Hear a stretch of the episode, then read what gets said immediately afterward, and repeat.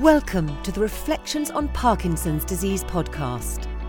In this podcast, we hope to demystify Parkinson's disease, looking at everything from the basics to the cutting edge.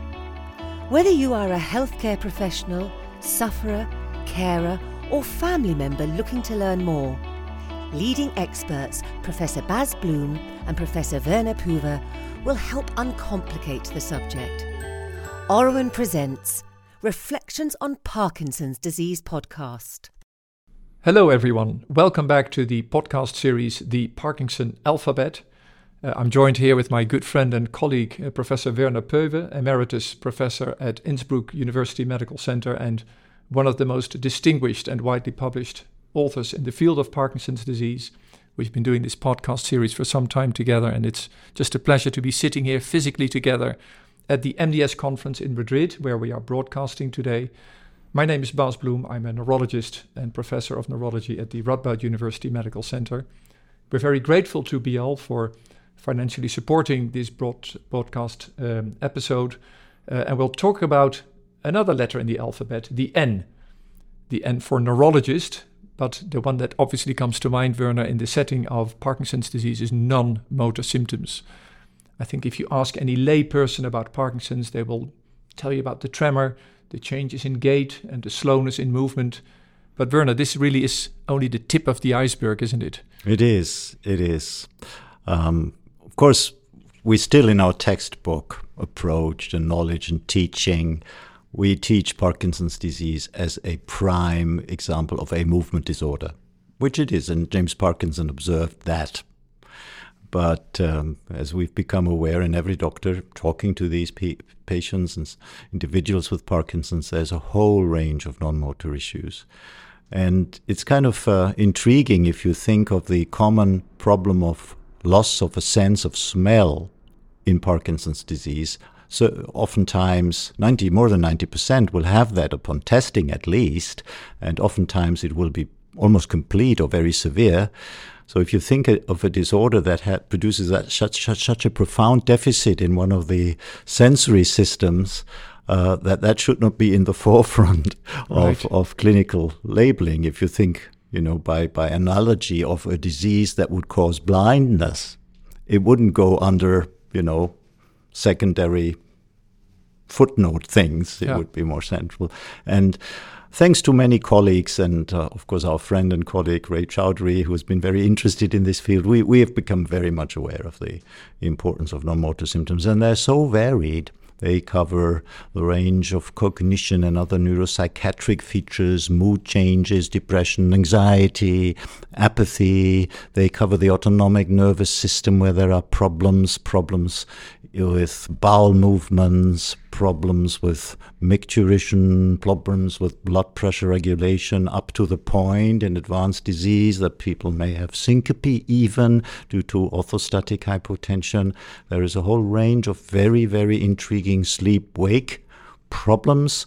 Insomnia, sleep fragmentation is almost universal in Parkinson's disease and not to forget the, the, the cognitive decline that is unfortunately part of the disease in many patients as as they progress. Uh, producing, unfortunately, sometimes frank Parkinson's disease dementia, mm-hmm. behavioral disorders, hallucinosis. So it is an enormous burden that, that arises, and not to forget about pain and other sensory symptoms. And investigators have systematically looked at this by asking patients formally with a checklist, querying different non motor symptoms, and they came up with a, anything between 8 and 13 yeah. individual non motor problems present in a single patient. Um, and that, of course, leads, we could spend a whole evening discussing about this. What, what does it mean, and how do you ask for this? And I think one of the lessons or that is in take, taking a Parkinson history, particularly when you have a first visit patient, you need to move into the non motor problems as well. And that will take another 15, 20 yeah. minutes of your history, I think, easily. Easily, absolutely. And I think it's maybe good for our listeners to combat a few myths or misconceptions around these non motor symptoms. The first one is that these are late symptoms of the disease. They are early. Uh, the study that you mentioned about 8 to 13 symptoms, if I remember correctly, was done in newly diagnosed patients who already have a range of non motor symptoms. In fact, we know that during the so called prodromal period, the phase that leads up to what ultimately becomes motor Parkinson's disease, when you and I make the diagnosis based on motor symptoms, people can have a loss of smell, constipation, a REM sleep behavior disorder, changes in contrast vision. And beautiful work in these prodromal people shows that the motor symptoms are actually a relatively late feature of what we call the Parkinson syndrome. So late is a misconception. And the other one that maybe you want to describe in a little more detail because it taps into the treatment is people tend to think non motor equals non dopaminergic and thereby makes it difficult to treat. But at least some of these non motor symptoms have a relation to lack of dopamine and are therefore treatable, right? Exactly. One of the earliest things that patients often report when you talk to them, or their spouses, or their partners, or caregivers, is that individuals have lost their usual energy, Yeah.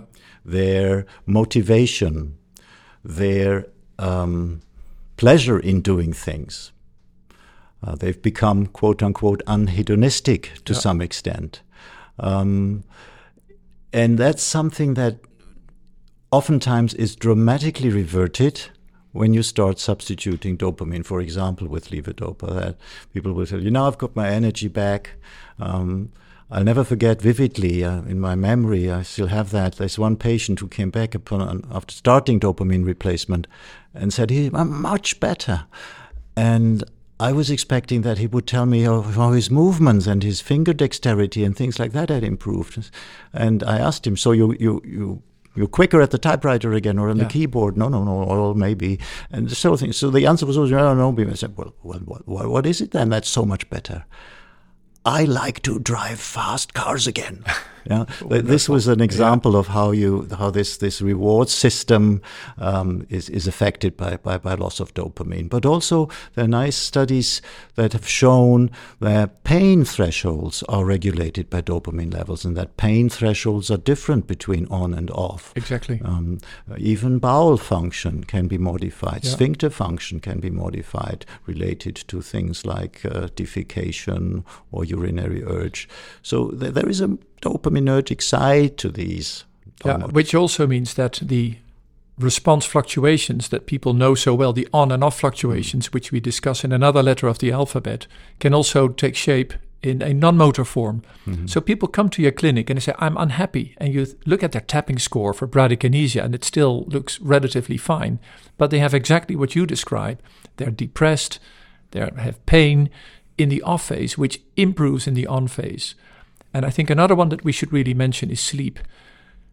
Many people treat their Parkinson patients during the day, but Parkinson's doesn't go on holiday during the night. Exactly. And for example, sleep fragmentation is very common and vexing.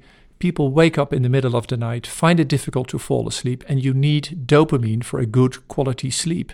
So once this emerges, and the best sign is excessive daytime sleepiness. If you want to know whether the night is good or not, ask about falling asleep at the wheel, falling asleep while reading books or while in a conversation, and then you need to treat the night. And oftentimes, slow release levodopa or a dopamine agonist at bedtime uh, can really improve sleep quality at night and then improve the days as well. Yeah.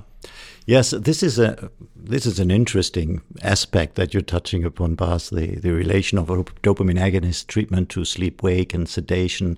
Um, sometimes you get, of course, the opposite problem, like where dopamine agonists will induce Yep. somnolence and daytime sleepiness, and they will ruin nighttime sleep. Yeah. And and you never know. That's why it's so difficult, and you need to take your time and, and try different things when with these patients, and take your time for the history. Um, what the best approach will be in someone with insomnia plus uh, Yeah. daytime sleepiness. Um, not to forget, in the high prevalence of sleep disordered breathing, but 20% of the elderly population have this problem, and it's not less com- not less common in Parkinson's disease. So there are, there are multiple issues coming in here. Yeah.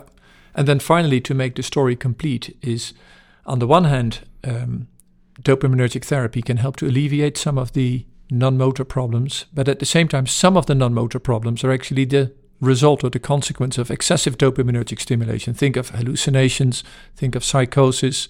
You mentioned orthostatic hypotension leading to syncope, falls, and maybe fractures.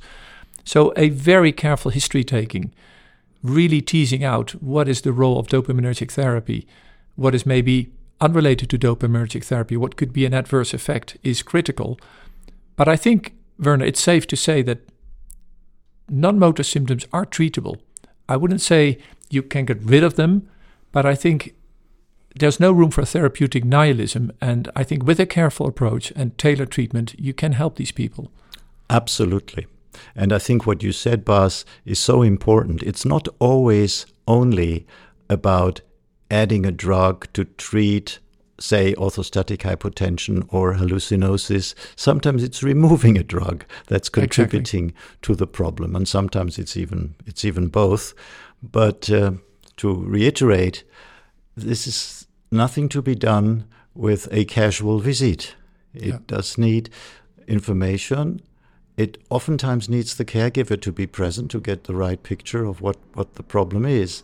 Um, so it is a true challenge, and we do have an armamentarium, of course. Yeah. Uh, and if I may, I think it was authors from Innsbruck, if I remember correctly. There's a beautiful review in the Movement Disorders Journal about strategies for non motor symptoms mm. with a very handy and convenient table and oversight. We can't go into the detail of all the treatments here, but I think if people go to the Movement Disorders Journal and look at a MDS commissioned review on non motor symptoms and all the various strategies, I think they will find that very yes. helpful in their practice. Yes, uh, my, my friend and colleague Klaus Seppi was the exactly. author on that, uh, the evidence based review of treatments for non motor symptoms, yeah. Parkinson's, something I will go back to uh, myself. exactly. I, I, I, to yeah. check. You can't always remember things, and I think that's a very handy mm. review. So I hope that the readers are motivated and persuaded to spend more than the typical 10 minutes on their patient and to really do careful history taking, not just in motor, but also in non motor symptoms, to appreciate that these are treatable, to maybe revert to that beautiful review by Klaus Seppi and treat these symptoms. I just want to thank our listeners, well, you, Werner, for contributing today again. I want to thank our listeners for uh, listening to us today. I want to thank Bial one more time for their generous support uh, of this episode. Uh, we will gladly hear or see you again with one of the next letters of the alphabet. We enjoy doing this, Werner, and can't Certainly wait to see do. you again. Yep. We hope you enjoyed today's podcast and look forward to seeing you next time. Don't forget to stay up to date with all the latest discussions and help spread awareness. Follow and subscribe. You can find us on your favourite podcast platform and Oruen.com.